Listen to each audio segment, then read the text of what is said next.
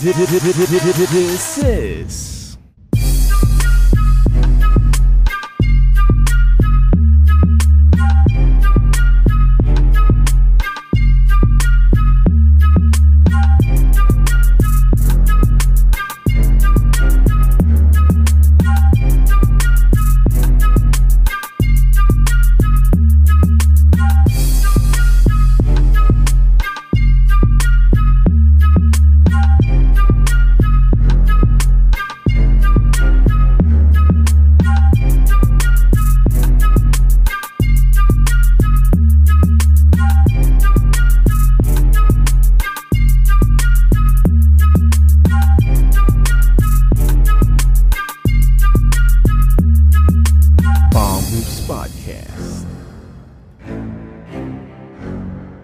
Nung 2011, actually, nagpa-drop ako sa PBA D-League eh.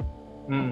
Mm. Baga, pangbawi ko man lang. Eh kaso walang nag ano, walang kumontak pabalik sa akin kasi hindi naman ako nakapaglaro sa Trinity ng D-League dun eh.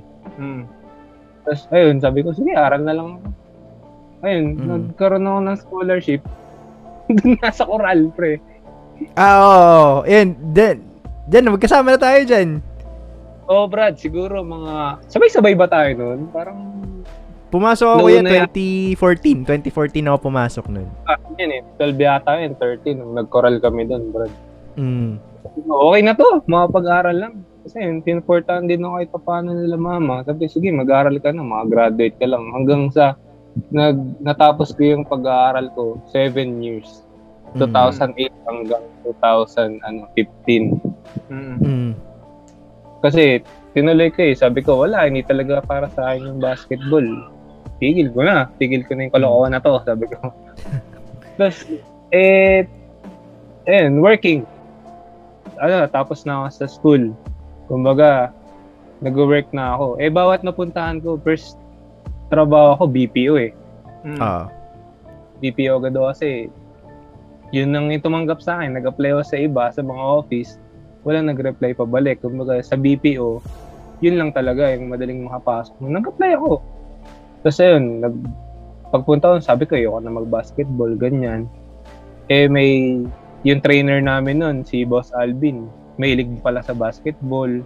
Sinama ako sa, ano, sa mga laro, kasama yung ibang mga boss, ibang cluster Mm. nakilala ko dun sa ano, sa company na yun. Tapos, ginawa nila ang player, laro-laro, ganyan-ganyan. Hanggang sa naging kaibigan ko na sila. Mm. Which is, nung time na yun, ayoko na talaga, ayoko na mag-basketball. Pero bumabalik-balik sa akin. Sabi ko, hindi naman ako yung nagpipilit, pero bumabalik-balik talaga sa akin. Kumbaga So- sabi ko, sige, try ko na lang ulit. Kumbaga tanggap ko na sa sarili ko, maglalaro na lang ako sa mga commercial leagues. Mm. Ah. Mm.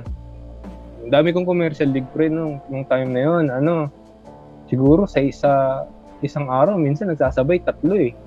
Grabe. Lalo na pag Oo, minsan di ko na alam kung sinong pupuntahan ko. Tapos babad ka dun sa mga games na yun. Oo. May ano nga eh, may time na nag ano, parang nagkasakit kasi ako noon. Parang masama yung pakiramdam ko.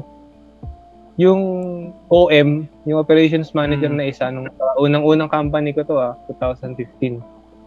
Sabi, ano, ah, TL pala siya noon, TL siya noon. Sabi, sabi ko, boss, ano, bakit ko tumatawag? Kasi hindi ko nasagot yung tawag. Sabi, ano, maglalaro ka ba? Hindi. Sabi ko, boss, pasensya na. Di ba nagpaalam mo sa inyo, masakit, ano, masama yung pakiramdam ko. Kailangan ko pang kumuha ng med cert para sa ano, para sa ano. Sa lib. Punta ka dito, maglaro ka dito. Sabi ko, uy, ayos to ah. Kaya nung time na yun, parang nagagamit ko rin. Sabi ko, boss, pwede ba mag-logout saglit? Kasi parang ano eh, na-stress na ako sa ganitong call. Ko, So may pang ano, may pang pahinga ka na. Kasi nung first game ko na yun, kumbaga doon pa lang nila itatry. Sabi, sige na, maglaro ka na para makita ka namin. Sabi ng ganun. Mm. Nung time na yun, hindi pa ako nakikita ng boss na yun. Eh nung naglaro ako noon, ano, maganda yung napakita ko kasi talagang, ano na yun eh, curly fan na ako noon eh. Ah, so Mm. may ano ano nun, may Oh, shooting, 2015 ano, yun eh. Mm Alam mo, Brad, nung time na yun, siguro ano, yun yung record na nagawa ko, 23 na ano, na tres. na, oo, 23 na triple. In-game? Oo, in-game, nung time na yun. Kasi gusto ko magpa-impress dun sa boss na yun eh. Mm. Sabi ko, sabi, basta maglaro ka lang yan, bibigyan ng point guard nun, binibigyan ako ng binibigyan ng bola. Sabi ko, ayos ka, buhay prinsipe ako ah. Eh, madepensa rin ako nun. Nagkaroon ako ng ano, ng tatlong foul yata. Ano pa lang, second quarter pa lang. Huwag ka nang dumipensa, tumira ka lang. eh. Tapos, nado-double team na ako. Pinapasa ko na lang sa teammate ko. Minsan, pag na-double team ako, na-check ka teammate ko, floater, pinaploateran ko, nilililayapan ko. Kaya hindi rin nila ako ma-check nun. Oo. Ah, so yan Tapos- kuya yung mga ano, yung mga nakikita kong 50-60 points ka sa ano, sa Facebook. Yun ba yun? Ayun eh, 2018 na yun eh. Nung 2015, grabe talaga nun kasi, syempre, galing ako sa Trinity. Parang, ano eh, yung shooting ko sobrang, ano eh, sobrang, Ah, sa- kasi nga, araw-araw sa ginawa ng Diyos, Brad. Araw-araw, shooting. Shooting talaga isang oras. 300, isip mo, eh, no, pre 300 made.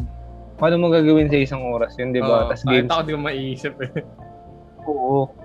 Ano, ito naman, nagawa ko lang, nagagawa lang namin yung 300 nung mga ano na. Later on, part na. oo, oo.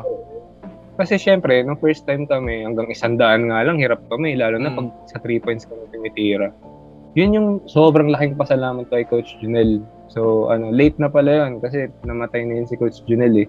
So, Mm. lo- sobrang laki ng pasasalamat ko talaga doon kay Coach Junel kasi naging ganun ako na nagkaroon ako ng shooting. Na-inspire din ako sa kanya. Kasi siya, Mm. sobrang bagal niya nung nakita ko siya maglaro eh, si Coach. Sobrang bagal niya, tas titira yun. Hindi mo mabubutata kasi sobrang bagal. Yung akala mo titira, pero hindi pala. Parang Biglang- slow mo, slow mo siya maglaro, no? One dribble, tas biglang titira ulit. Mm. Ah. Sabi ko, ganito kaya ang gawin gayahin ko. So ayun, talagang na-involve ako sa mga team na may shooting. Talagang shooting yung ano, Mm. yung binibigay sa akin. Kasi yun, 2015 to 2016, 17, nag-iba ako ng company. Sabi ko, ano eh, may nangyari kasi sa akin, Brad. Alam niyo yung PCL? Hindi ko na. Mm, Yung- ah, ano, familiar, familiar. Your cruciate ligament, yung sa likod Ah, ng ACL. injury. Oo, may injury ka na, kuya. Oo, Brad. Na ganun ako. Yung Surgery ka nun? ko- Hindi, kasi ang nangyari nun, ano, ano siya eh, parang, paano ba to? Nadadaanan daw kasi ng dugo. Kasi Mm. pag nadadaanan daw ng dugo, no need na yung surgery. Kasi kung sinurgery Gagaling pa, naman ang nag- usa. Oo. Magaling Mm. naman yung kusa. Tinis ko lang din. Yung time na yun. Alam niyo kung saan ko nakuha. Saan? Laro lang kasama mga kaibigan. Ah, okay. So, Ako kasi yung tipo na kahit ayain mo ako na kahit ako magbayad ako ng kota, okay lang. Kahit magbayad ako ng jersey, okay lang. Basta makisama ako sa mga kaibigan ko, tropa. okay. Oo. Mm. Oo, tropa. Naglalaro din ako sa mga tropa-tropa. Minsan, nililibre na nila ako kasi wala, hindi ako nag, ano, yun sabi ko, short din ako sa budget, Mm. ganyan. So, nililibre din ako ng ibang tropa. Pero nakakahiya din. So, Mm. ako kasi hindi naman ako, hindi naman yung tingin ko sa sarili ko kahit na-experience ko yung mga ganong bagay. Hindi ko tinitingin sa sarili ko as player eh. Kasi wala pa ako napapatunayan eh. Oo. Although, Oo. na, ano, wala ako napapatunayan. Sabi ko, sige lang, tali ko, kahit may kota yan, sige, go. Walang problema. Sabi ko, hindi ako, nang- hindi ako naniningil, bahala na lang sila magbigay. Mm. Tapos, 2017, nag, ano na eh, lumipat ako sa, ano, sa ibang company. Doon sa company na yun, may, may, may injury ako nun. Yung nga, yung PCL. Mm. Sabi ko, hilom, pahilumin ko na muna. Nag-resign ako dun sa ibang sa isang company kasi syempre walang kumbaga ano eh, walang PhilHealth, walang SSS, walang health Ah, card. okay. So, alanganin ka, no? Anin. So, naghanap ako ng ibang... an- Actually, ano tayo, yung unang company ko, BPO, pangalawang company, plumbing and construction, yun nga, walang Oo. benefits. Mm. Sabi ko, para mapacheck ko to, kailangan ko ng work na may benefits. Oo. Mm. Kaya nag-apply ako sa ibang company, sa ibang BPO. Kasi BPO lang naman nagbibigay din ata ng health card eh. Oo. Ah. So, ayun, doon, nagtry ako. Tapos, ayun, nung nakuha ko yung health card ko, doon ko na siya napacheck. Ah. Kaya wala akong pambayad eh. Grabe yung MRI, 14K, 15K. Sabi Oo, ko, mahal. saan ko kukunin? wala akong pambayad, nag-apply ako sa may ano, sa may tawag dito sa may health card. So, ayun, diska-diskarte lang din. Hanggang sa yun nga, sabi nga sa akin na nakukuha naman daw ng stretching, na i, ano, immobilizer lang. Mm. Nung time na yun, hindi ko alam, nung na-injury ako, hindi ko alam kung paano sabihin sa nanay ko. Mm. Ah. Bubunga ka talaga niyan eh. Wala ka nang wala dyan. Ay, binungangaan ako ng pagising ko kasi di ako makalakad. Ayun Yung lang. pala po gamin. Pinahiram lang ako ng tropa ko ng ano, ng immobilizer. Mm. Yung para naka-straight lang siya. Oo. Hindi mo siya mabibig. So, ayun, parang one month ako nakaganon. Nakasaklay ka nun, kuya? O hindi ano yun, naman? nailalapat, nailalapat, nailalapat siya. Ah. Hindi siya sumasakit ng nailalapat. Pag ACL kasi, pag nilapat mo yan, automatic masakit yan eh. Mm. Okay. okay. Ito namang, hindi, hindi, hindi, hindi naman sumasakit. Ah. Tapos, nung dumaling na, ito na naman ako, basketball na naman. Mga legal labas. Sige, okay lang, laro lang. Ayun, hanggang sa 2017, nakilala ko to si Coach Jonas Villanueva. Eh, nung time Hmm. na yun, nag-San Miguel din kasi ito eh. Alam mo naman ako, San Miguel nga, di ba? Oo. Oo. team sa PBA, San Miguel. Sobrang starstruck ako. May pasok ako nun sa, ano, niyaya ako ng boss namin. Kagaya nga nung, ano, di ba, sabi ko, ano, ayaw ko na kasi sa Mm. mm. likod. Pero, nakakaya pinuntahan pa ako sa training room nun ni Boss Dan. Shoutout kay Boss Dan. Manonood yun eh. Kasi nung nakaraan, nagpapa-shoutout yung mga yun. Sila Drew, sila Mon, mga tropa sa, ano, sa APNI. Kaya sila Boss Franz. Grabe, grabe yung support nun. So, ay, nakabalik ulit ako sa basketball. Unti-unti. Unti-unti lang ng unti-unti. Hindi yung biglaan. So, wala na eh. May edad na ako. 28 na ako. Mm. Di, parang hindi ko pwedeng biglayin kasi alam mo na yung mga kasukasuan natin Oo, Hindi syempre. Na, Eh, na condition ka muna. wala na, wala. Hindi na kaya gaya ng 18 years old na makakatang ka, makakatakbo ka. Eh ngayon, napuhunan mo na lang shooting eh. Kaya talagang doon na lang ako nag-focus. Kahit sa eh, mga legal, lupit mo naman, kuya. sa mga legal na class, talagang shooting na lang ako nag-focus. Kasi hindi ka may injury. Oo. Di ba? Less hassle. Hindi ka mapipilayan. Magkaroon ka man ng injury, minor lang. Hindi ka gaya nung mga tipong point guard ka na Westbrook. Oo. Oo. Kasi mga grabe. ACL, ganun. Wala. So yun na inisip ko. Yun na lang yung laro. Niyaya ako ng tropa ko. Sabi sa akin, Brad, mo mag-training? Sabi ko, pre, may pasok ako eh. 7pm. Papunta na ako sa office. Sabi ko. Sabi ko, Brad, sayang to. Si Coach Jonas. Sabi ko, sino Jonas? Jonas Villanueva. Sige, pre, saan yan? Sabi ko, sabi ko, Brad, saan yan? Pupuntahan yan. Sige, idol ko yan eh. Talagang pinuntahan ko kasi idol ko yun eh, si Coach Jonas. Idol na idol ko yun. Nag, ano yun eh, parang pang ilang conference nila pa lang nag-finals MVP na yun sa San Mm. Miguel. Mm. Mm.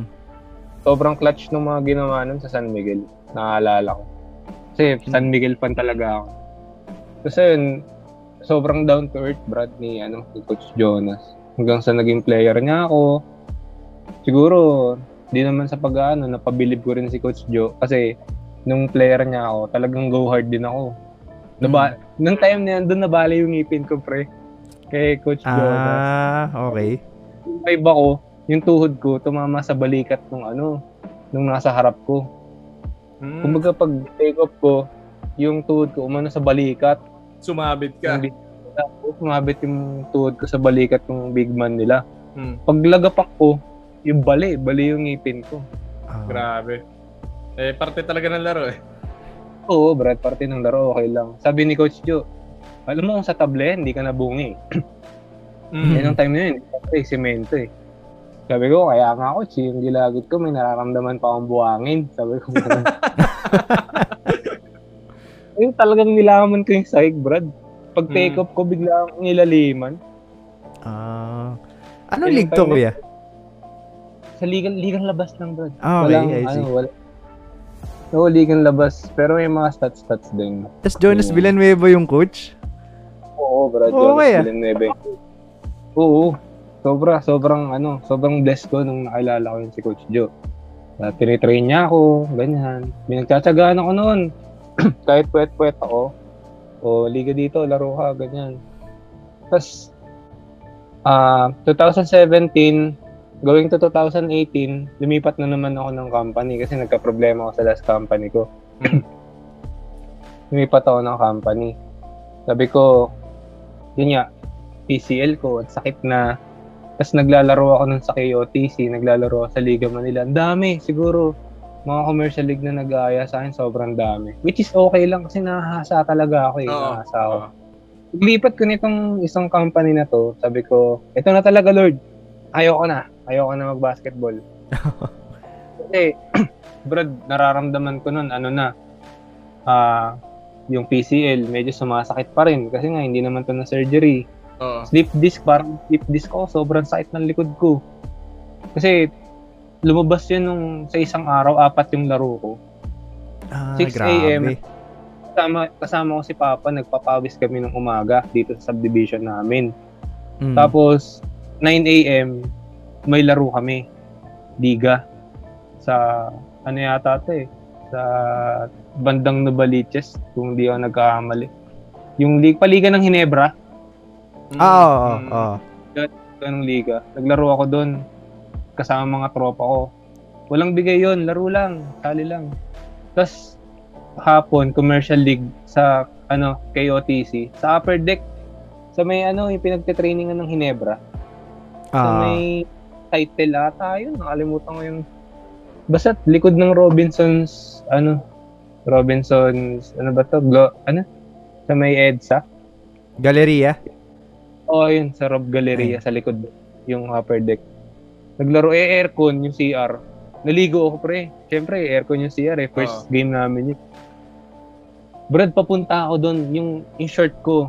Kasi nag-tryout ako doon, eh. Ano siya, eh.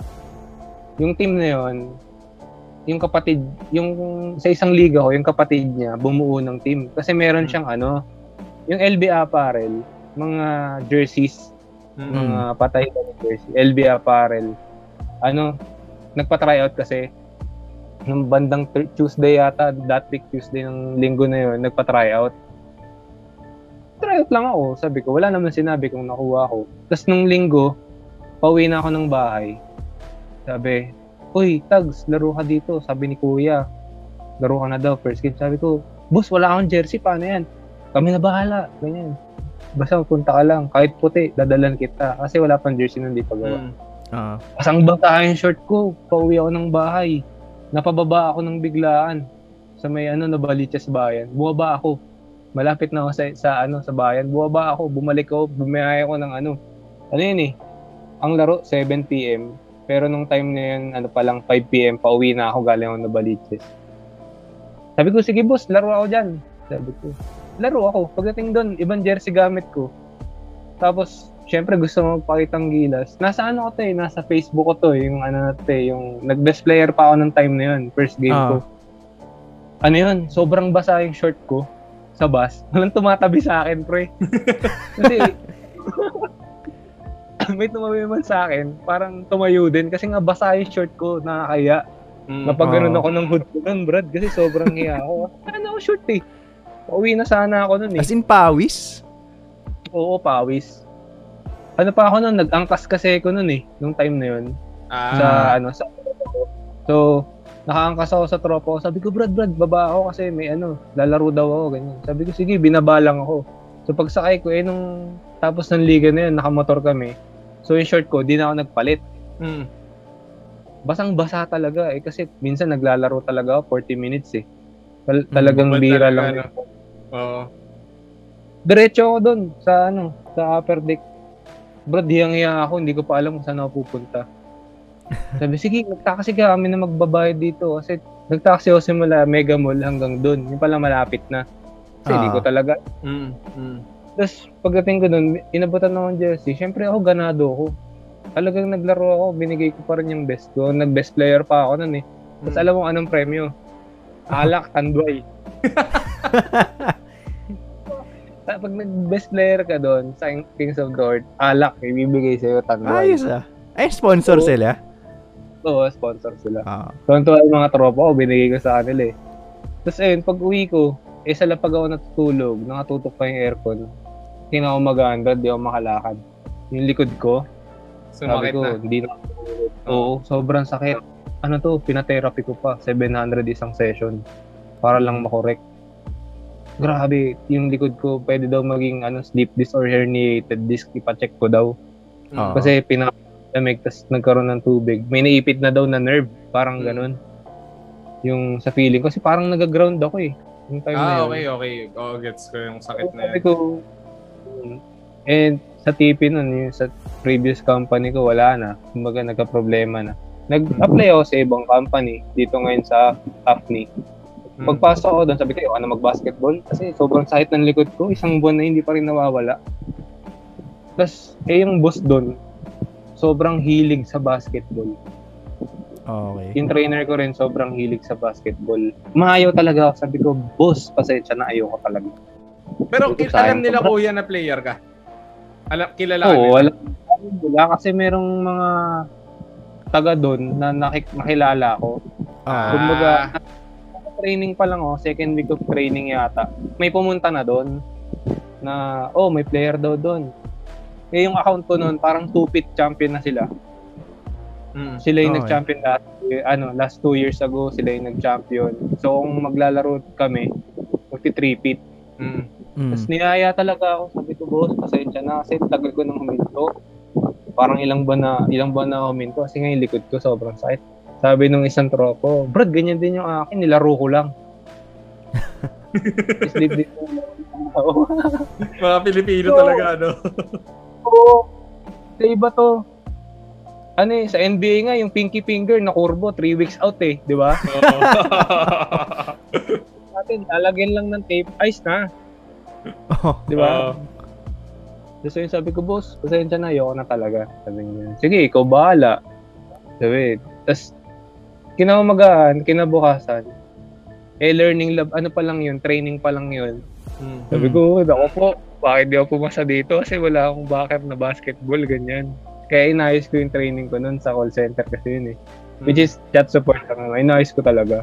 Nagpatulong talaga ako sa mga ano support namin. Mm. Tapos kinabukasan, may pumunta. May kumausap sa akin, si Boss Dan. Siya na pala yung boss. Siya na yung OM, kumbaga. Hmm. Ano, laro ka sa akin. Meron kami bukas, 2pm. Ano masagot ko? Yes, boss. Yes, wala, wala. Commercial league yan, kuya? Ano, yung liga ng Acme mismo. Ah, Ah, okay, okay, ng okay. company. Pero, pero yung time na yun, gusto dong sumali ng boss na yun sa commercial league. Okay. So, sabi ko, Naku po, sakit kasi ng likod ko, paano gagawin ko? Eh, two days na lang mag, ah, ano na, paglalaroin na ako. Mm. Nag-search ako sa YouTube, yung kay Bob and Brad. Yung sikat sa YouTube na mga, Therapy, Nag- therapy. oo, therapist, therapist. Famous therapist of the internet daw sila. Mm. Pinanood ko, sabi, ano lang, warm compress. At least five times a day. Ako hindi ko lang ginawang five times, Brad. Ginawa akong kada 30 minutes hanggang gising ako. Nilalagyan ko ng ano, para lang maka... Brad, effective. Ah, nakatulong talaga siya. Oo, nakatulong talaga siya. Sabi, pag bago, before ka maglaro, inom ka ng, ano, kataplam. Uminom mo kataplam yun. Kasi yung pain daw, mararamdaman mo after na. Kasi Oo. yun, later on, laro lang ako ng laro, nawala yung sakit. Tapos, dahil doon, parang naisip ko na naman, sige na nga, basketball na nga lang ako ulit. Eh, mga tropa ko, uy, Dogs, ganito, may liga dito, may liga dito. Sabi ko, sige, laro lang ako. Laro lang ako ng laro, hindi ako tumigil. Kasi hindi talaga ako tumigil. Tapos Hmm. siguro nakita ni Coach Jonas pa noong 2019. Sabi, oh Chris, condition ka ba? Sabi sa akin. Sabi ko, Coach, naglalaro kasi ako sa mga commercial league kahit pa paano may conditioning. Sabi, oh, hindi ko kasi alam kung paano tayo magkikita. Yun sabi sa akin. Sabi ko, bakit Coach? Anong meron? Sabi, wala lang, kita lang tayo. Sabi ko, sige Coach, labas tayo, ganyan. Sabi, hindi. Ano, ipapasok kita sa D-League, sabi niya. Ako, napaganyan ako. Sabi ko, PBA D-League na. oh Brad, sabi ko, putik since 2011, Trying ko, na eh. trying hard ako dito. Tapos all of a sudden, di ba? All of a Mm. sudden, Nandyan na. Sabi, oo, sabi sa akin, hindi ko kasi alam kung ano, paano ko ibibigay sa ito. Bukas kailangan na dalhin to sa ano, kailangan na dalhin to sa office, sa PB, sa PBA office. Eh, nung sabi niya, teka lang, nagpa-draft ka na ba? Sabi ko, ano coach, 2011, nagpa-draft ako. Tapos 2013, kasama ko si JC, si Cancio. Ah. Nag-send kami ng, nag-send kami ng application form sa D-League. So, Oh, kumbaga, nakita ko yun sa ano. Nakita ko sa memories niya yun sa Facebook. may, may record ako. Sabi ko, ang galing ni Lord, brother. Kasi, isipin mo kung hindi ako nagbigay ng time na yon, nung araw na yon, hindi pa rin ako makakapaglaro. Which is, alam mo yun, yung, Ah. yung prayer sa'yo ni Lord nung time na yun, 2013 o 12, Oo. 2018. After so many years. after so many years, bro, yun lang ako nakapaglaro sa D-League. Oo. Grabe, Ah. sabi ko, coach, eh nung time na yun, bumabagyo eh. Nung nagbigay siya, ng- nung nag-message siya nun, may bagyo nun eh. Sabi ko, coach, kung gusto mo bukas, puntahan kita. Morning. Sabi ko, sige, mga 6 a.m. punta ka dito. Pinuntahan ko siya sa condo. Hmm. Bro, nung pagdating ko doon, nung di ako makapagsulat doon sa form. Sobrang kaba. Oo, sabi ko, wow, PBA D-League to. Diyos ko po. Oo. Sabi, ko, sige, audition ka lang ha, para magamit ka. Kasi hanap ko talaga may mga shooting. Mm. Kasi nga, wala nang chance mag-ensayo. Parang one month na lang PBA D-League na eh. Ah, Mm. so plug and play ang kailangan niya. Oo, yung tipo siguro, kinuha niya ako kasi alam niya na ako gamitin. Kasi nga, Oo. sa mga liga. Na-coach ka na niya sa legal labas eh. Oo, sa ligang labas. Nung time, naalala ko, may, may laro kami nun, yung nabasag yung ngipin ko. Yung kamay ko, na ano rin, parang na-sprain din yung kamay ko kasi napang tukod ko. Oo. Mm. Ako pa rin yung pinatira niya nung last shot, pre. Ako pa rin yung pinatira niya nun. Sa akin pa rin yung dinraw niyang play. Mm. Sa akin pa rin. Sabi ko, sabi ko sobrang blessed ako kay Coach Joe na kahit sinablay ko yung tira na yun, wala, hindi wala akong narinig sa kanya. Mm. Di rin ako nagdahilan na masakit yung kamay ko, yung ngipin Mm. ko. Talagang dire-diretso lang ako. Natawa pa nga kami kasi hindi ako mahangiti, pre. Kasi Kasi nga mali nga yung ipin. mali yung ngipin ko. Tapos alam mo, pag nabali yung ngipin mo, nakahangilo. Oo. Oo. Mm. Hindi ka pa sanay Pag eh. na- nahanginan. Pag nahanginan, parang gumaganon yung hangin sa'yo. Eh. Kasi Mm. yun, nakapag go, sobra sobrang blessed kay Coach Joe. Sobrang tindi ng nangyari na yun. Biruin mo, 2012, hindi ko alam, pinlano pala ni Lord na magpasa ako ng form ko ng D-League ng 2012. Tuta- Sa 2019 pa pala magagamit. Mm. Talagang ano, sobrang sobrang saya.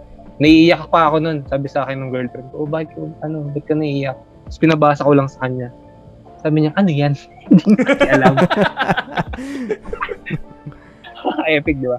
Yung Hindi niya kasi alam. So, ano, paglalaro sa PBA D-League. Sabi, wala, sige. As in talagang sinuporta na ako. Nag-flashback sa akin simula ng unang-unang kwento na sinabihan ako sa amin na banban, na Mm. puro talon lang ang alam, Oo. malambot, nakakapagdang ka nga, malambot ka naman, sinisira mo pa yung ring, parang ganyan yung sinasabi sa akin.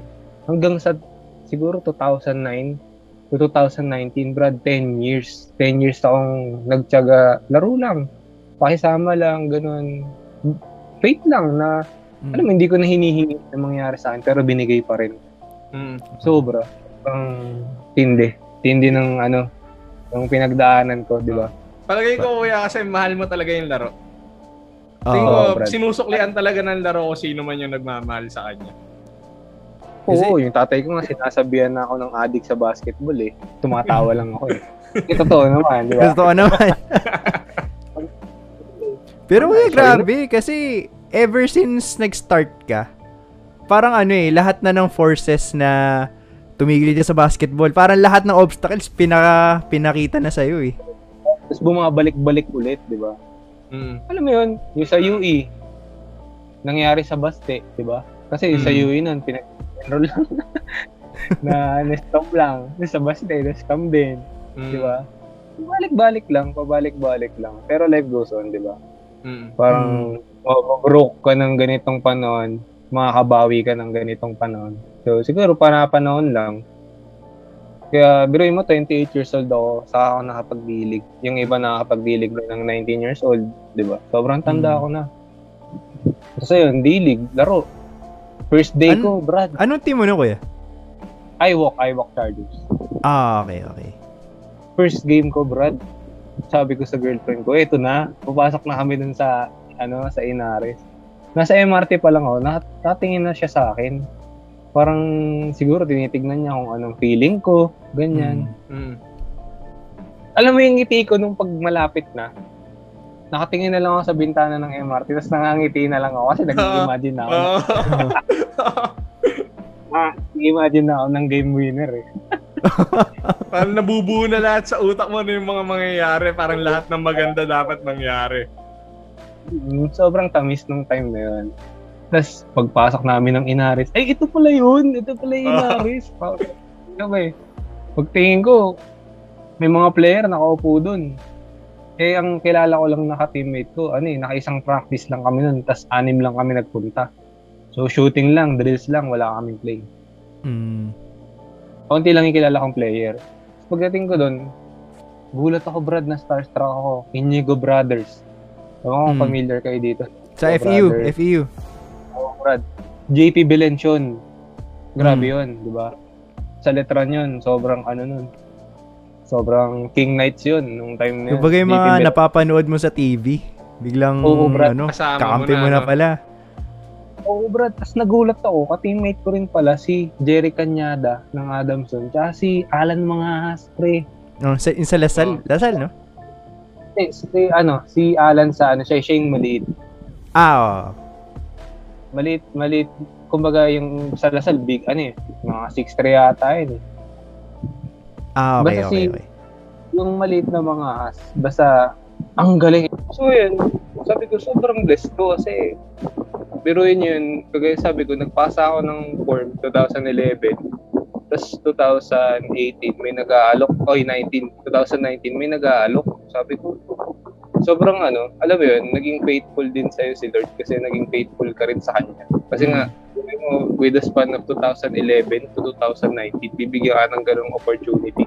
Siyempre, di ba, sobrang, ano yun, once in a lifetime yun. Hindi lahat ng tao nabibigyan ng gano'n. So Sabi nga- parang ano, parang may reason talaga kung bakit ka nagpasa ng application way back. Tapos neto lang ano, neto lang pinakita yung purpose niya. Parang ganun. Parang sino mag-aakala, di ba, na kumbaga nagtanim ka ng buto sa lupa tapos wala kang nakikita. Mm. Kagaya nga, di ba, fate like potatoes. Parang, di ba, yung patatas, itatanim mo lang yun, nasa ilalim Mm. lang ng lupa. Hindi eh. mo naman nakikitang lumalaki. ang lumalaki. Kumbaga, may cer- certain ani lang sila na bubungkalin mo yung lupa para makita mong may patatas. Parang ganyan nangyari. Nagkaroon pa rin ako ng faith. Kumbaga, out na ako, pero once na magkaroon ng opportunity, babalik lang ako. Parang, hindi ko pa alam nun na si Coach Jonas yung mag-head coach. Kasi ang alam ko nun, nung sinali niya kami sa liga, yung season 2 yata ng MPBL na ano siya, assistant coach siya ng Bataan. Tapos, kada out ko ng ano, kada out ko sa trabaho nun, kasama ko siya. Kumbaga, nagpa-practice kami before ng shift ko. Mm. Minsan nga, ano eh, kumbaga pasok ko nun 10 p.m. sa TP, Fairview. Pasok ko nun 10 p.m. Tapos, ano, ang training nun 7. So, 10 p.m. pupunta ako sa office or 12. 12 pala, 12 pala yung pasok ko nung sa training namin hanggang 10 p.m. Kumbaga 7 to 10 training, 10 p.m. to 12 pahinga. Pero iba biyahe ko yun papuntang Oo. SM Fair para sa TV. Kumbaga sobrang pagod na pagod. Yung mga ka-team ko, mga ka-wave ko sa ano, sa TV. Yung nagko-calls ako, gumaganyan-ganyan ako. Meron na ako doon. Oo, meron akong calls doon, brother. Ano lang, Siyempre, pagka pasok ng call, wala, ghost lang. Wala kang maririnig. Hininga ko lang yung maririnig mo. Sobrang Parang pagod. Hello nang hello yung customer. Tapos ako, wala, wala, ako- wala ako Grave, sinasagot. graveyard shift ka nun, kuya? Oo, oo, oo. Pero Grabe yun, no, kuya. 10 p.m. hanggang 7 yung pasok yata. Ay, 12 hanggang ano yung pasok namin. 12 to 9? Parang ganun. Kasi di ba 9 hours may 1 hour lang. 12 to 9 yung pasok namin. Yung mga ka-team ko eh. Tags, ginaganon-ganon ako. Sinisiko-siko. Ay, gising. Ginaganon. Madalas mga katabi ko, babait eh. Sila, ano, sila Kay, sila Kleng, sila Pati. Ginigising yung ano, mga tropa ko. Ay, tags, gising. Makita ka dyan. Kasi nga, pagod na pagod ako. Kasi talagang, syempre, training ka eh. 7 to 10. Kumbaga, twice a week kami dati nag, ano, eh, nagtitraining. Talagang gawa ganyan-ganyan ako. Alam mo, yung pinipilit mong tumayo. Oo. Tatayo Oo. Oo. Oo, tapos maya maya pag upo ko, plastado ulit. Eh kasi syempre malambot din yung upuan, aircon. Mm. Oo. Officer eh. Oo. Tapos lunchtime pupunta na ako ng team leader namin sa sleeping quarters kasi tulog pa ako. Mm. Sa pagod. Kumbaga, chinaga ako yun. Nung time na yun pala, nung nag-training ako ng kay Coach Joe, sa QC Capitals ako nag ano, eh, Nike training. Kumbaga, Ah, ay kumbaga parang ano na, parang lahat ng magbigay sa akin opportunity ng basketball. kinukuha mo na. Ko, oo, sinusubukan ko kahit puwet-puwet, palag-palag. Hmm. Yeah, 7 to 10. Training, tas 12 to 9. Pasok. Tas paglabas mo ng 9, pupunta ako sa tabi ng subdivision ng, ng ano ng, ng SM Fairview kasi may court doon. May kilaro ako. Mm. Ganun lang. Kumbaga, papakondisyon ako kasi anytime pwede. So, Hmm. yun, siguro dahil sa ginawa ko na yun, ilang one taon ko rin yatang ginagawa yun. Bumigay yung katawan ko, gaya nga ng sinabi ko, nung paglipat ko ng acne, ano na, parang bumigay na yung katawan ko. Sabi ko, ayoko na, ayoko na basket. Kasi hindi ko na rin nakakausap si Coach Joe. So yun nga, hanggang yung time na binuhay ulit yung basketball ko dun sa acne. Yun nga, kila Boss Dan, kila Drew, kila Mon.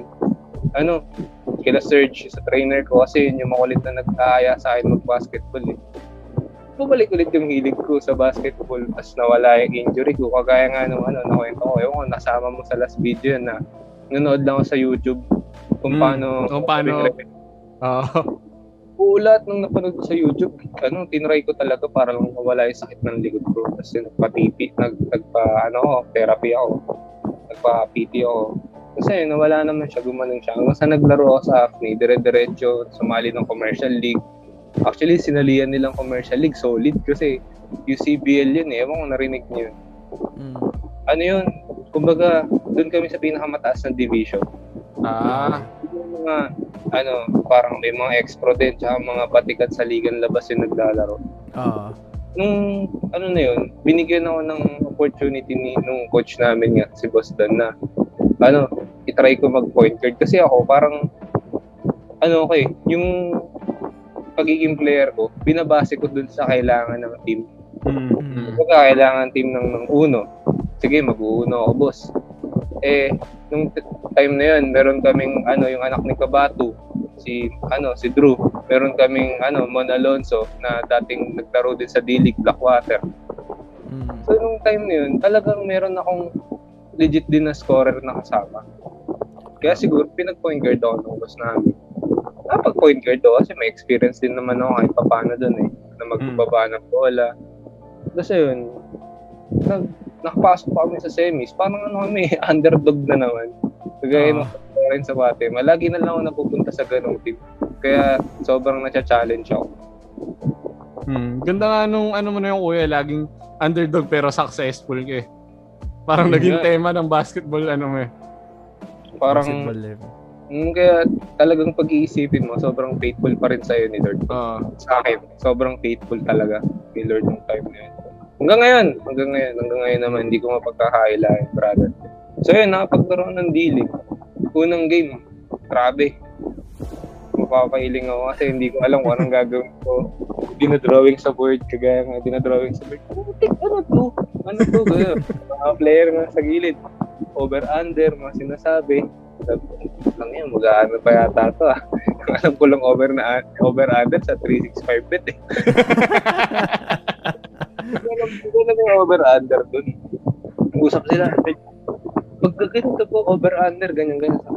Bahala yun, hindi ko, hindi ko sila pa nakikinggan. Nag-i-earphone lang ako. Tapos bago laro, pag warm up, warm up. Tapos first game, hindi ko alam. Gagawitin pala ako.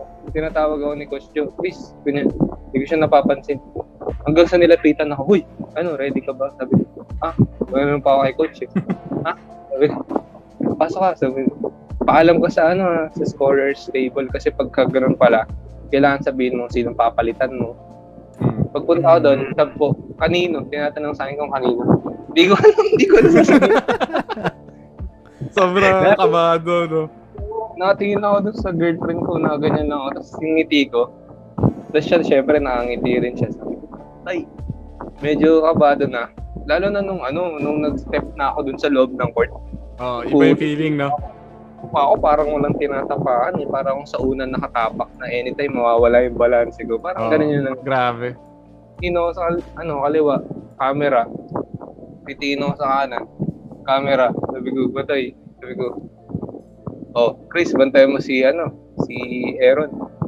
Aaron, Aaron Black, patay. Sabi ko, hindi na ako nito. Yun ang sinasabi ko sa sarili. Wala, kakainin ako nito. Parang Ah, nawala- may, may picture ka nun, kuya, no? Na, ano, na nakabantay ka sa kanya? Or siya yung bumabantay sa'yo? yung binabantayan niya. Sabi ko, Oo. yung bola, hindi ko alam. Kawawa ka. Ikaw, syempre, anak to ng ano eh, PBA import. One of the greatest PBA import Oo. yun. Diba, Hindi lang one of the greatest, parang siya yata yung pinakamalapit. Nakagawa yata ng 100 yun, di ba? Oo. Hmm. Sabi ko, grabe, sobrang ano, sobrang butterflies yung nararamdaman ko. Na okay na to, na-experience ko yung ganitong bagay. Grabe talaga. Sa warm-up nakakashoot ka, pero pagpasok ko, putik, parang hindi ko alam paano mag-basketball. Hmm. Na- Na-tense ka talaga, no? Oo, paglabas sa akin, okay lang yan, ginalawan ko. Masasanay ka rin yan, sabing ganun, pagtas ng game. Sabi, dito ako kumuha ng experience. So yun, nagamit ako. Nagamit ako para mga 2 to 3 minutes, 4 minutes, ganun. Tamang depensa lang. Kasi wala eh. Talagang hindi ko napipilitin. Hindi ako talaga makashoot eh. Kasi grabe yung kaba ko. Kumbaga kada tira ko, good look. Pero alam Pero mo, yun, tense yung release mo. Oo, pero kumakapit lang sa ring tapos lumalabas. Sabi Oo. ko, sabi ni Coach Joe, nag-text sa akin, ano, ay nag-text sa akin, huwag kang mag-focus sa offense, focus ka na lang sa defense next week. So yun yung ginamit niya ako. Putik, pinag-4 ako, brother. Nung height adjustment. Ano, oo, bantay ko si Doligon yung sa ano, sa, ano, Trinity rin yun. Jem, Hmm. si Doligon yung ano doon, yung parang import. Anong height mo, Ah. kuya? 6 flat ako, sakto. Pag na, Ah, pero pag walang sa pass, 5'11, mga ganun. Sobrang pero undersized. undersize ka pa rin. Tapos anong height nung, ano, anong height nung bantay mo nun? Kaya tayo, 6'3", parang mga ganun. Ah. Kaya Kaya- naman, kaya naman. Hindi eh, kinain ako. Oo, aminin ko, kinain talaga ako. Sabi ko, Ako lagi pinupuntahan eh, pag saan niya yung bola. Di ba, ka-teammate ko pa. Sabi si Doligon, sabi si Doligon. Sabi ko, ha? Ba't akin yun?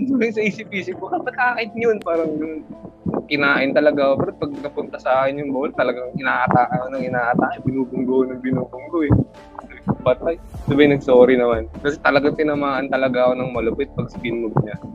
Eh, medyo nakakaulog ko rin sa Trinity yun kasi nga, ka-schoolmate eh. Hmm. So yun, sobrang laking experience yung binigay din ng D-League. Tapos naalala ko, last game ng D-League, yun na, ano, Olats laglag. Parang Hmm. natalo ba 3 points laglag. Eh, quotient nun para makapasok. So, ayun, nalaglag kami. May kwento pa pala. yung isang coach ng D-League, kalaban namin ng laglagan, yung Trinity.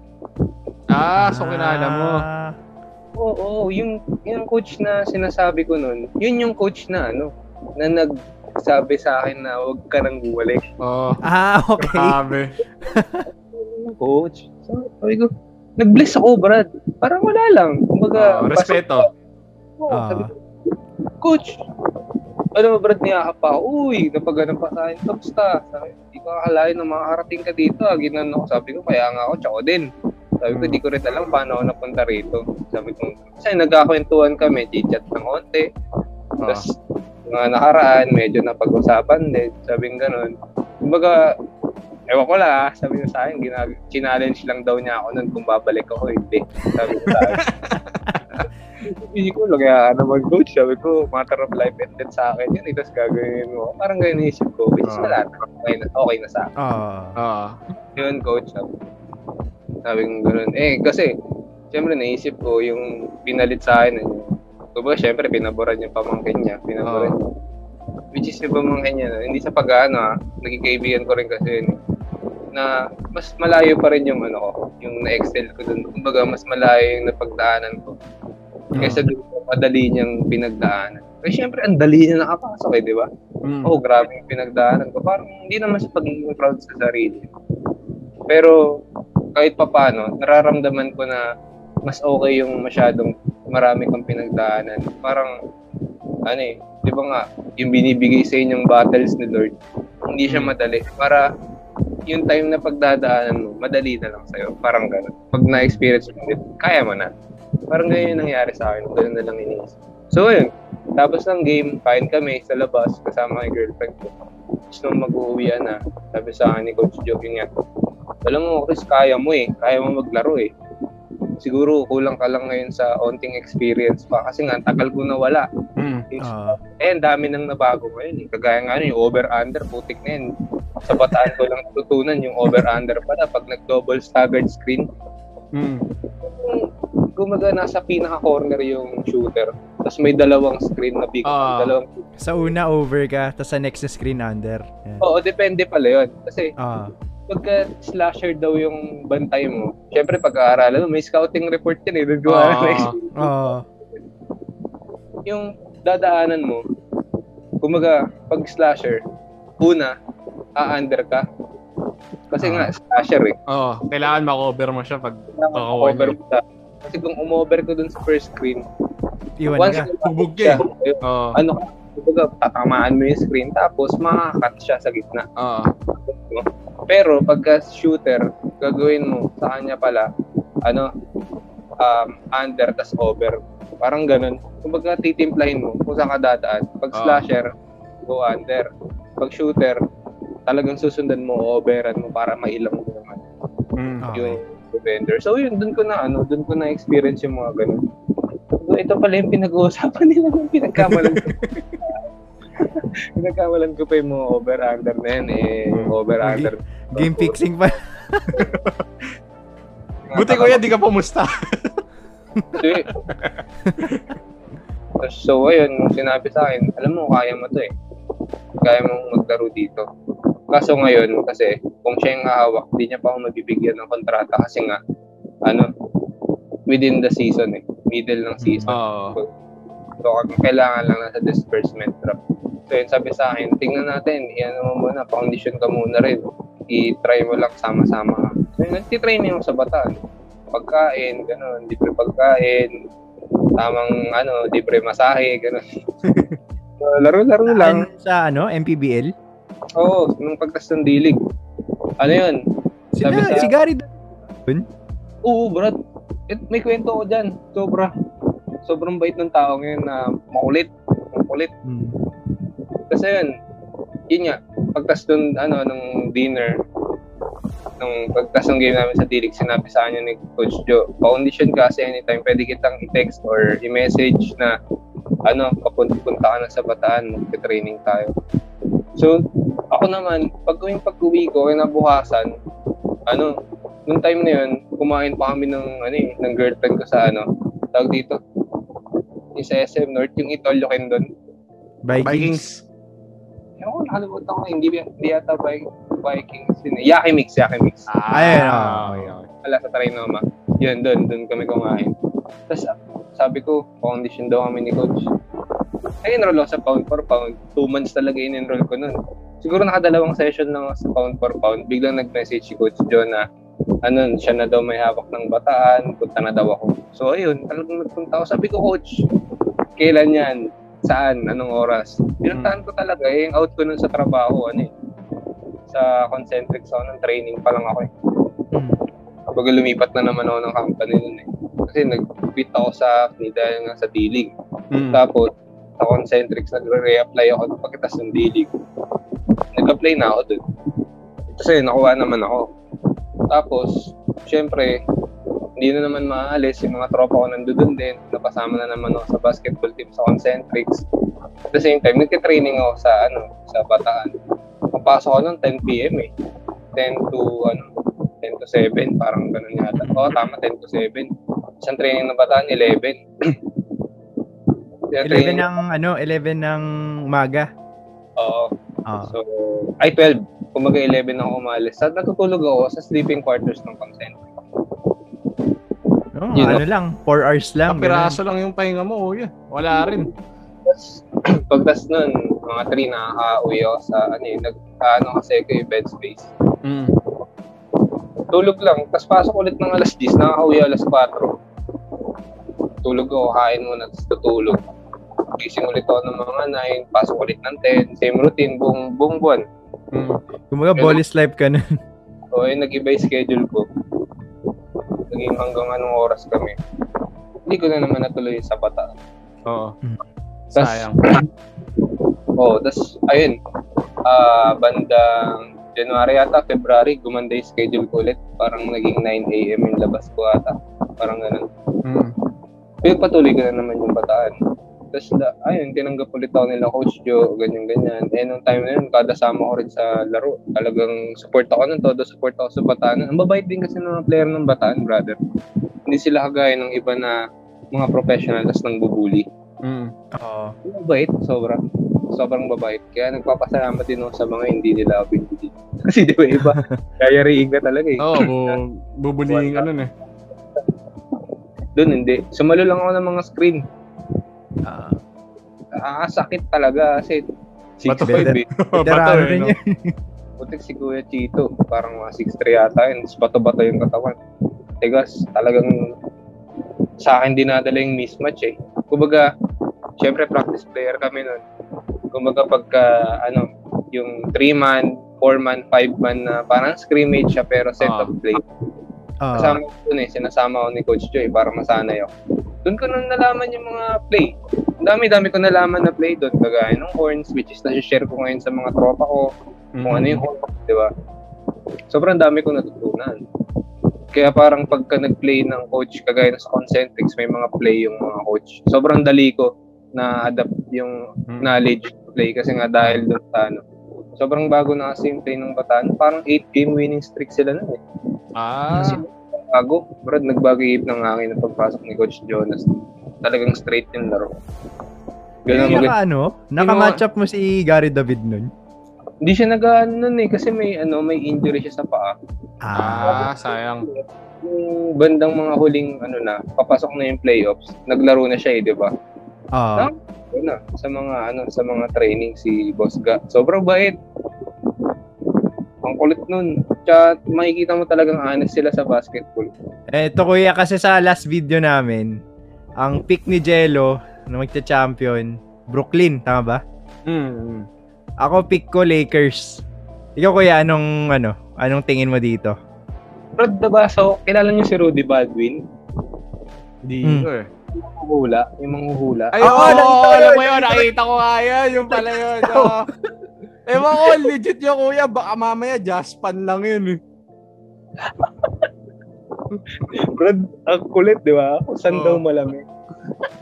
Saan daw malamig yung logo daw, may bundok, nagyayelo. Kaya yung tadya sa Brad. So, natatawa na nga lang ako. eh. Baka nga ako, jaspan lang yan. Hindi nyo ba tinanong saan ba yung sinusuportahan niyang team?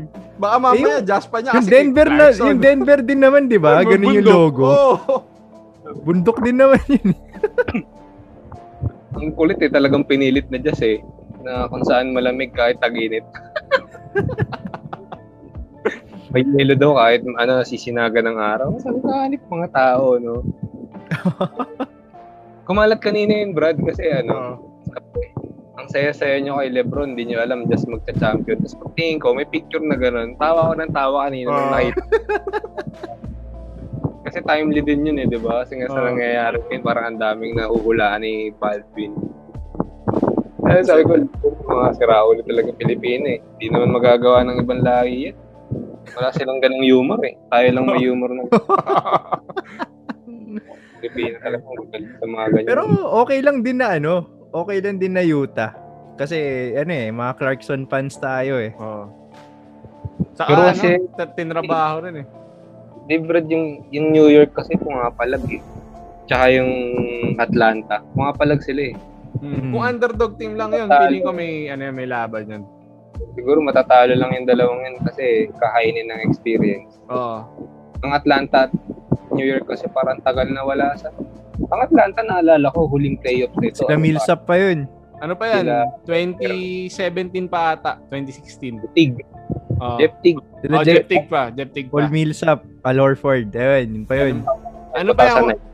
Ang huling tal ang huling pasok nila kuya ano 2016 pa kasi 17 din na yung nagano na si ay napunta na si Dwight ng ano eh na Atlanta. Atlanta eh, tapos nalaglag na sila noon eh. Eh, bumagsak na pagdating ni Dwight, eh, di ba? Oo. Oo. Tsaka nawala sila, ano, Nawala si Horford, nawala si Jeff Tig. Josh, Josh Smith ba? Oo, oh, oh, wala na rin yun nun. Yun oh, grabe din maglaro yun oh. Bigla ding nawala. Oh, eh, hindi, hindi na naka-adjust sa bagong style eh. Iba na kasi Lakas niya sa China nun eh. Oh. Sa CBA. Iba na style ng NBA ngayon. Pwede na silang mag ano, eh, one and done na play eh. Dati hindi naman na pag nag one and done ka na play, yari ka sa coach mo eh. Sa iba pacing ngayon kumpara nung araw. Iba na Dati kasi, slow pace eh. Ngayon talagang reaction ano eh, reaction movement lahat ng player eh. Rotation. yun, yung 2014, panoorin yung mga nakarang video ah. Hindi say na binubuhat ko yung Warriors bro ah. Doon nagbago lahat. Mm, mm. Nagwa one and done ng Warriors. Putik pagbaba mo, biglang titira Clay Thompson, 3 points. mm. Pass break 3 points. Ang bilis ng score, ang bilis ng palitan. Tapos biglang nag-adjust na yung mga play ngayon. Kagaya ng Dallas, tinry nilang ipasa sa system nila yung one and done eh. Tsaka yung 4 out, Mm. 5 out, spread sa 3 points lahat. Putik biglang papasukin ni Luka. Hindi nila alam, titira si Luka sa labas. Kaya yung mga team ngayon, nakakapasok. Tapos yung mga skills coach pa ngayon, Brad, nakalimutan ko yung pangalan nito eh. Pare sila ni ano, ni James Harden tsaka ni Trey Young. Oo. Hindi na masyado tumitira ng tres si Trey Young. Ang ginagawa nilang mga galawang Harden. Ah, puro mga ISO dribbling moves lang. Ay, ISO, tas pag naiwanan, aatras, papasabit ng Oo. foul. Kaya nga nababad trip si Steve Nash nun, di ba? Nung tinalo Oo, nila oh, yun. yun. Yung, Na- yung galaw kasi niya, ano eh, para pumo-post up pero paatras. Biglang, ano, biglang titira. Oo. Tapos biglang pipito ng foul yung referee. So, iba, iba na yung laro ngayon. Oo. Which is, tina, tinatry i-adapt ng ano ngayon, ng, Yung PBA. ng Pinas. Wala, wala sa PBA. Ma-pride yung mga tao. Wala, maano. Oh, medyo, medyo oh, ano tayo, ang- old school yung laro dito eh. Pero, Pero- actually, yung Gilas, medyo, ano, nai-implementa sa kanila. Yun nga, yun yung sasabihin ko. Kasi, biruin mo, kini-criticize nila si Coach Baldwin. Which is tama naman kasi, kailangan nilang matuto eh. Mm. Diba? Kailangan matuto ng Pilipinas paano maglaro kayo. So, yun, eh, yun lang yung akin. Para sa akin, ah, blessing sa Pilipinas yun si Baldwin. Hindi si, ano, ah, hindi yung mga hula, ah. Si Coach, Coach Tab, Tab. Coach Tab. Coach Tab. Kasi, Brad, ay, parang ngayon, sino ba ito yung better basketball? Mhm. UP to, Mm. UP to. Tinuturo nila yung mga UP athletes ngayon sa basketball na situational. Try niyong i-follow sa ano yun, sa Facebook yun or i-search yung mga ginagawa nila. Brad, ano na, parang yun nga, kagaya ng ginagawa ni Coach John na situational. What Mm. if dalawang screen, yung dadaanan mo, anong gagawin mo? What if ganito yung play, anong gagawin mo? Parang ginagawa nila subido. Oo. Oo. Lakan ngayon. Alam ko nagtitraining sila ngayon doon eh. Mga Ildefonso doon nagtitraining ngayon sa Better Basketball. Bro, siya ina- sinabi niya kung napanood niyo kay Mikey Reyes, yung What's Up with the Trainers ngayon. Si Jolo Ah. Tamayo, yun nga. Tapos yung isa pa, nalimutan ko yun. eh. Talagang ini-implement nila yung hindi na yung training nyo is 8.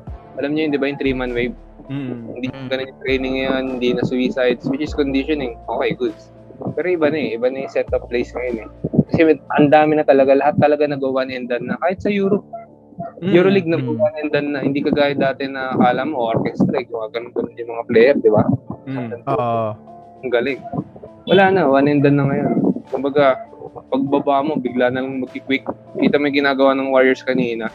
Magugulat ka yung screen ni ano ni Draymond paatras. Oo. Kakain yung dalawang player kaya nakakatira ng tres sa labas si ano, Curry. Curry. Mm. Tsaka automatic ko yung ano, adjustments ng Warriors talaga. Spacing Galing nila kay coach. Step. Lahat ng players nasa isang side, dalawa lang si Step tsaka screener lang sa isang pwesto eh. Kaya sana ma-adapt din ng Pilipinas to. Oo. Tas bata Feeling pa. ko parang ano eh, na-wake up skills call wise tayo eh. nung ano eh. Na-wake up call tayo nung World Cup. Doon Oo. ko napansin yun eh. Iwan na iwan Kina, na. sobrang kinain talaga tayo. But kasi tama si Baldwin eh, magagaling yung players natin eh. Kung sa puso lang at Mm. skills kaya players natin eh. Sa situation lang daw, yun daw yung nakakalungkot. Sa situation kasi ng mga players, hindi nila alam kung minsan kung anong gagawin. Di ba? Outdated Great. kumbaga yung system natin eh. Hmm. Yung sa Better Basketball Bro, within a year, napagaling nila yung Javi Deliano, Brad. Oo. Mm. Laki na improvement niya eh. Ng shooting, shooter. IQ, di ba? Ang galing, ang galing. Mm. Kaya nga sabi ko, blessing yung mga ganito eh. Kasi nanonood sila, no? kumbaga nagsusubscribe sila sa mga trainers sa ibang bansa eh. Mm. Napanood ko lang ito eh, kay Mikey Reyes. Yun pala yung ginagawa nila. Pinapanood nila yung mga trainers sa ibang bansa. Kung paano yung ginagawa nilang training. Yung one-on-one training kila Devin Booker, Mm. kila Buddy Hield. Kasi ang galing eh, di ba? Ang galing, ano, ang galing pumosisyon ngayon ni ano, ni Javi, Javi. Ang galing din pumosisyon ni, ni Juan. Kasi alam ko yung pagpasok ni Juan sa UAP, nung kalbo pa siya, Mm. kasi pure point guard eh. Walang Um, galaw. Putik na yun, grabe gumalaw na. Scorer na eh. Second season niya, scorer na siya. Kaya nga nung nagsama sila ni Richie, nalito sila eh. Baka one. Hindi ko tropa yung ano, may-ari ng Better Basketball ah. Ah.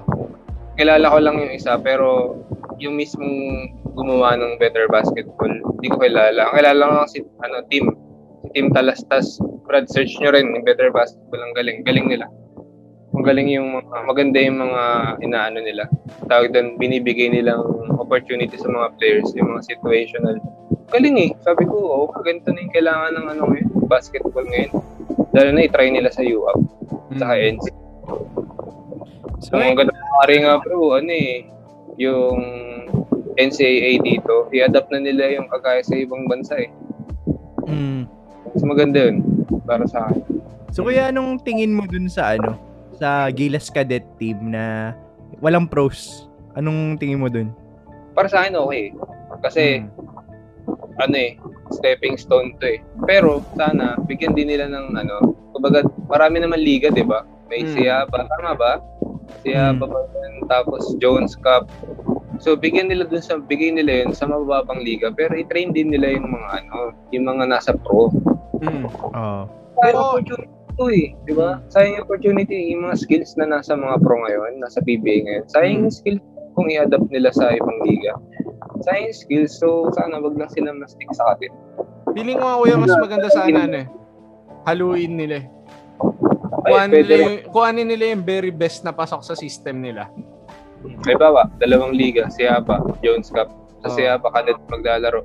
Sa Jones Cup, itong mga pro. Mm. So, para pagdating sa FIBA, ano, same program. sila. Oo, same Same program. program sa Jones, same, same program sa Siaba.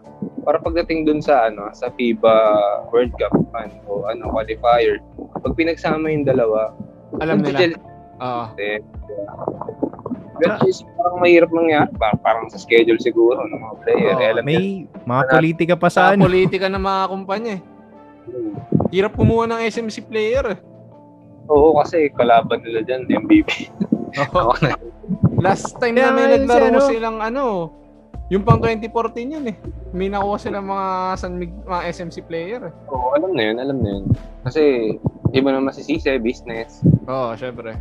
Tapos yung si, ano, Renz? Abando, di ba? Parang gusto kunin ni Tab Baldwin. Eh, Oo. letran yun. So, ito, SMC yun, Brad. SMC yun. Letran. Oo. Si ano yun eh, kay Coach Al Francis Chua yun, di ba? Oo. oo. Kaya. Actually, si Al Francis parang ano yun, sa ano siya dati, di ba? Naalala ko yun. Siya ng Ginebra dati. Ano? Oh, kangkong days ng Ginebra yun eh. Di ba Oo. na nakalungkot eh, parang nasira yung Ginebra. Hindi ko sinasabi na ano, ano negative si Coach Al Francis. Pero kasi di ba yun sa Santa Lucia, Brad, kung napapanood nyo yun, hindi nyo naman napag-champion Santa Lucia eh. Ang napag-champion doon si Coach Boyet Fernandez. Mm. Kalaban nila, ano, Pure Foods. Mm. Nakapagpa-champion doon. Si Coach Al Francis, pag nanalo, naglulugay pa eh, di ba? Ganun dati. break na. Pero which is bihira lang talaga nung time niya. Mga ano lang din kasi, magaling din kasi sa business si Coach Al. Tsaka scouting, grabe scouting nun. Kita mo, Oo. nasa mga magagaling na player ngayon. Mm. Dami nila na nabibigyan ng opportunity kasi. Si Manday ngayon sa San Miguel, parang magaling yun sa D-League. Hindi niya pa siguro nakilala yung Manday pero magaling yun. Ayun, nabigyan ng opportunity sa San Miguel ngayon. Dahil kay Coach Al Francis. So talagang may bilang din si Coach Al Francis. Maayos din. So kuya, siguro ano, assuming na maging okay na lahat, pwede na tayo maglaro ulit lahat. Kung bibigyan ka ng opportunity makabalik sa D-League, kuhanin mo. Siyempre. Siyempre, di ba? Pero may mga circumstances eh. Kagaya nga nung, siyempre, kailangan ko rin ng stable na trabaho. Pa. May Oo. family pa eh. Mm. Siguro, pagka okay yung opportunity na lang din, oo, sige, syempre. Oo pa rin ako, basketball yun. Di ba? football is life pa rin eh. Depende, oh, depende yun. Kasi ngayon talaga parang hirap mag-workout, bro. Oo, oh, sobra, sobra. Ito kasi yun, nung pandemic, one year, from 72, naging 98 kilos ako. Ah, ang laki na nadagdag sa'yo. Kuya. Ang laki! 72 to 98, ito niya. Sa pababa ako ng 83 Mm. last month. Before mag-ECQ ulit. Mm. Ayun, napababa ako. Tapos, ayun, balik na naman. Nag-ECQ ulit eh. Ako kay Tatay Dix. Ang daming ano. dami nilang naiisip na mga ganyang modus. Oo. Kahit ako, Ay- kuya, ang laki ng tinaba ako. Bago mag-ECQ last year, nasa 88 na ako eh. Bumalik na naman ako ng 97 eh. Ay, Mahirap balik, baliktad ako, baliktad ako. eh. Mahirap. Kasi ano, pagpapapayat talaga ay natupag ko nitong ano, pandemic. O yun, buti ka pa sinisipag. Kami hindi. Oo, kaya kailangan ko na kuya na ano, ng trabaho sa labas. Kasi walang ano eh, walang batak eh. Ako kasi work from home eh. Oo, so, kahit ako work from home ako eh. Kaya walang ano, walang walang gastos ng calorie sa katawan. bro, 10 p.m. ah. 10 p.m. pasok ko. Out ko 7. Tapos yung anak ko, syempre, bata pa to eh. Iyak at iyak to eh. Nagigising ako mga ano, nakakatulog ko 8. Ganyan, nagigising ako 1 p.m. Yun na yung tulog ko. Tapos pasok ulit ako ng 10. Ang hirap eh. Mahirap mo yun eh. Kasi nga hindi ka makatulog. Syempre, may iyak yung bata. Misis kasama rin yan sa, ano eh, sa parenthood eh. Mm. Ayun, mahirap pa ngayon, mahirap pa condition. Last month nagawa ko kasi may mga bukas na gym. Ngayon kasi walang bukas na gym ngayon eh. Mm. Dito sa amin. Wala Hindi ko lang. Walang dito bukas. sa amin, ngayon siguro magbubukas na kasi nakita ko kanina yung mga fast food nagda-dine in na ulit eh, sa loob. Ayun, mas okay yun. Sa SM, oo, nagpapaano na yata sa SM. eh. Oo. Kaya ayun, palag-palag lang din siguro. Pag nabigyan na naman ng opportunity, sige. Pero pagka wala, wala talaga. Oo. Okay lang. Laro na lang ulit sa commercial league. Meron naman din ako ngayong mother league na nilalaroan din eh. Yung 6FBL. Solid yun yung kinuwento ko nung Oo. nakaraan. Oo. doon wala lang yata doon ano plus minus hindi ko rin kasi magets minsan yun eh minsan kasi ang pangit na nang nilalaro ng player yung plus minus nila ano lang plus 1 pa minsan di ba? Kaya hindi ko magets eh. Hindi ko magets. Maano yung minus. metrics ng una, kuya, kahit ako, hindi ko masyadong gets. Basta alam ko, pag, plus, pag positive ka, kahit sabihin mong yung pangit yung sa- papel mo, maganda yung gawa mo. Kumbaga tama, tama galaw mo.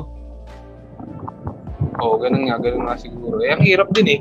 Minsan paano nangyari ko mapapagalan ka? Kagaya kanina nung ano si Draymond lang yata yung may plus sa Warriors kanina Ah. nakita ko eh parang so ibig sabihin siya lang efficient kanina tsaka si Curry di ba Oo. Grabe din Kaya- si Draymond. di ba? Mm. Ginawa siya ng Diyos para dun sa ganung ano, ganung task. Oh, yung mga katulad niya, si Caruso, yun. Yung mga ano, yung mga sila Igodala. So ayun, maganda rin kasi minsan ano eh. Ako kasi wala talagang exact na ano eh, na ina-idolize sa ano eh, NBA eh. Kumbaga nakatingin ako sa basketball, parang Mm. sa set of plays, Mm. kung ayos yung ginagawa. Kaya nga yung ginagawa ni James Harden ngayon, no? hirap ma-check. Mm. Putik Mm. di naman kung, kung sa gilid ka sasabayin, foul. Kabilang gilid. Kung sa harap, Sobrang foul. advanced ng laro ni Harden kumpara sa ibang player. Inabuso niya yung ano, inabuso Yung niya yung rules. Grabe yung trainer din kasi. No? Oo. Kung mautak, mautak din yung trainer, hindi naman si James Harden. Oo. Kasi kung tuturo sa kanya yun, baka ano eh. Hindi niya rin mamamaximize. Oo. Tsaka palubog pa rin yung laro niya. Parang hindi sa pag ano, si Janol, lumubog laro ngayon ni Janol eh. Kasi Oo. tagal niya laro eh, di ba? Tagal niyang hindi naka-experience ng 5-1-5. Hmm. So, yun, dami lawak kasi ng basketball, bro. Kumbaga, yung iba kasi parang iniisip nila, yun yung nakakalungkot isipin ah. Yung minsan, halimbawa, nanonood ako, biglang may magsasalita. Putik ba't di pinasa? Bubo naman nun. Diba? Ganun Oo, yung mga Oo, ganun, oo. ganun. sa loob ng court, kung ikaw, kung halimbawa height ko 6 flat, kasama ko mga ano 6'3, 6'4, 6'5, Brad, mag, mag, mag-aalangan ka talaga ipasa yung mga ano eh, mga pasa. Kasi ano eh, grabing spread ng kamay, hindi naman yun kagaya ng laro ng kanto na nakasona lang. Oo, yun nga eh. Ganito. Naisip ko, siguro, pag itong taong to, na-experience niya yung mga ganyang bagay, baka sabihin, sabihan niya rin yung sarili niya ng bobo eh, di ba? Oo. Yun ang, parang nasa attitude na ng Pilipino na, ano, Magmagaling. na mag magaling. Oo.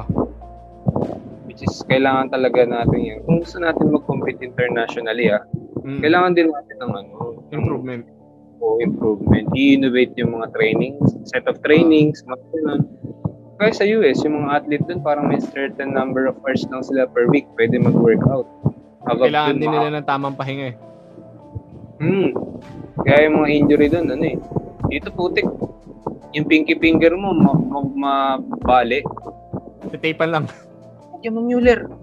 Sprayan mo ng Mueller, okay na yan. Inuman mo ng Arcoxa, mga ganun. Sa US, 6 weeks yun, mga ganun. Oo.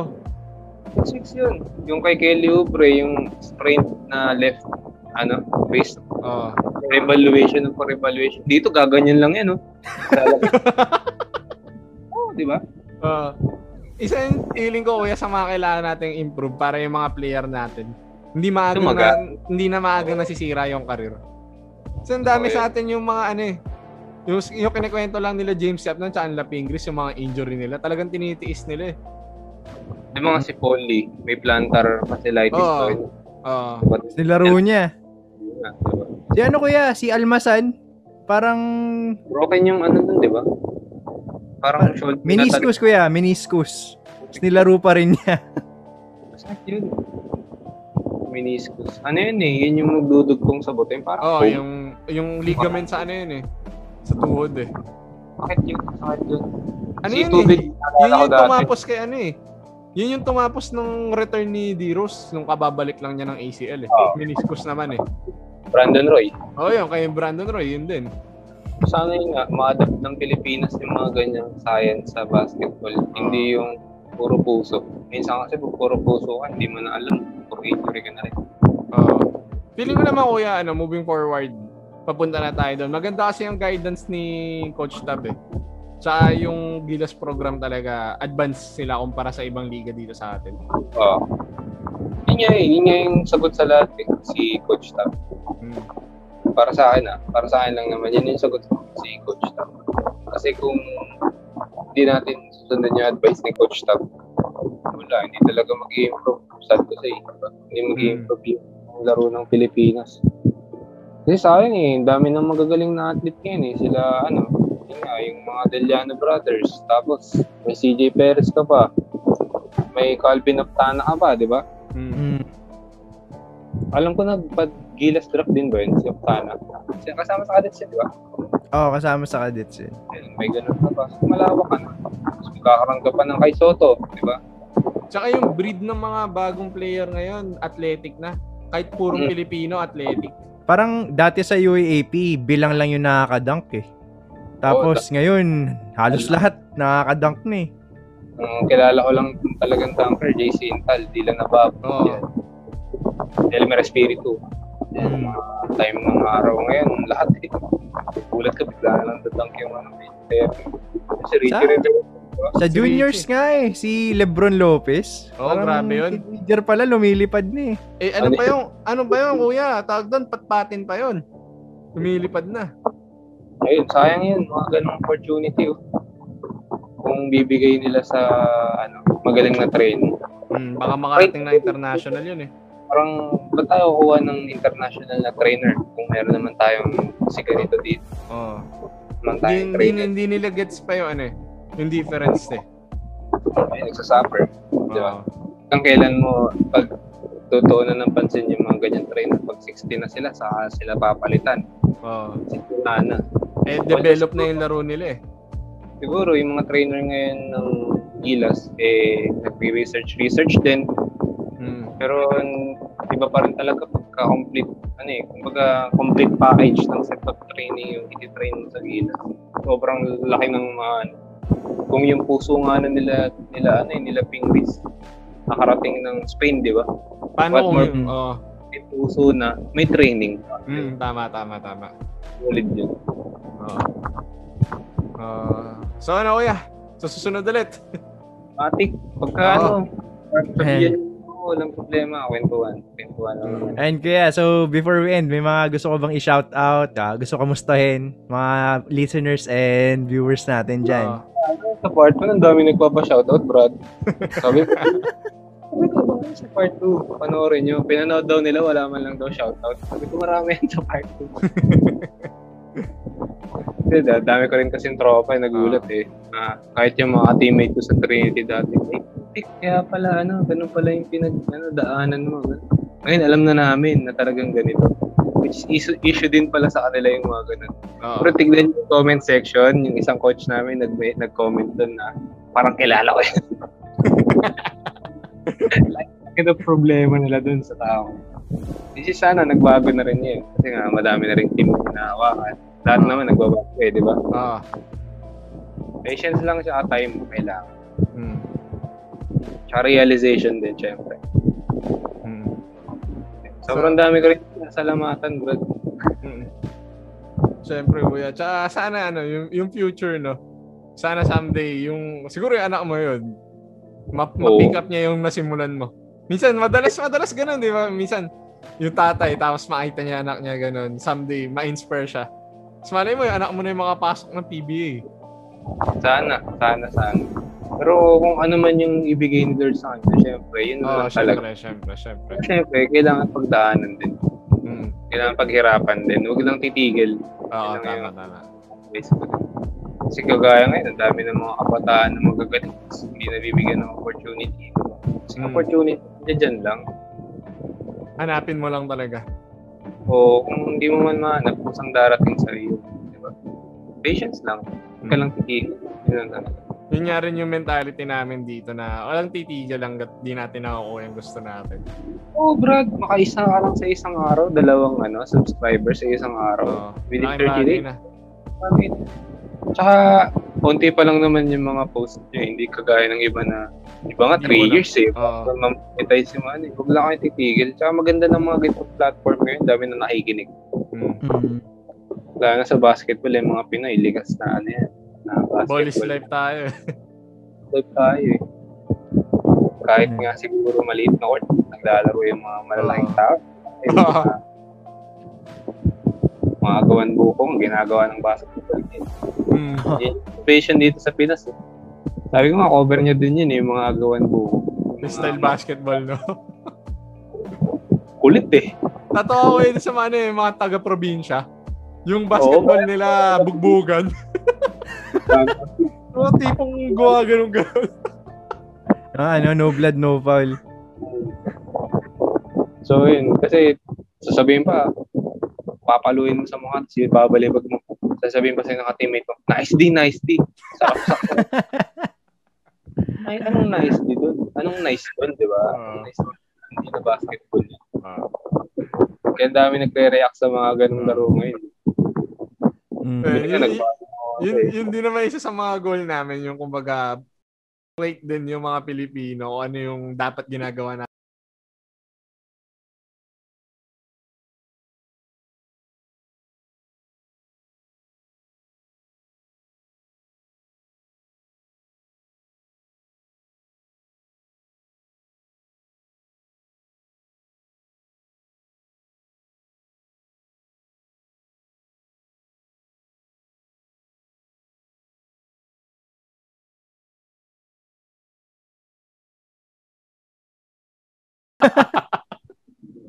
Ang, basta meron sa GMA dati, box, basketball ba yun? Box. Message nga yan. Meron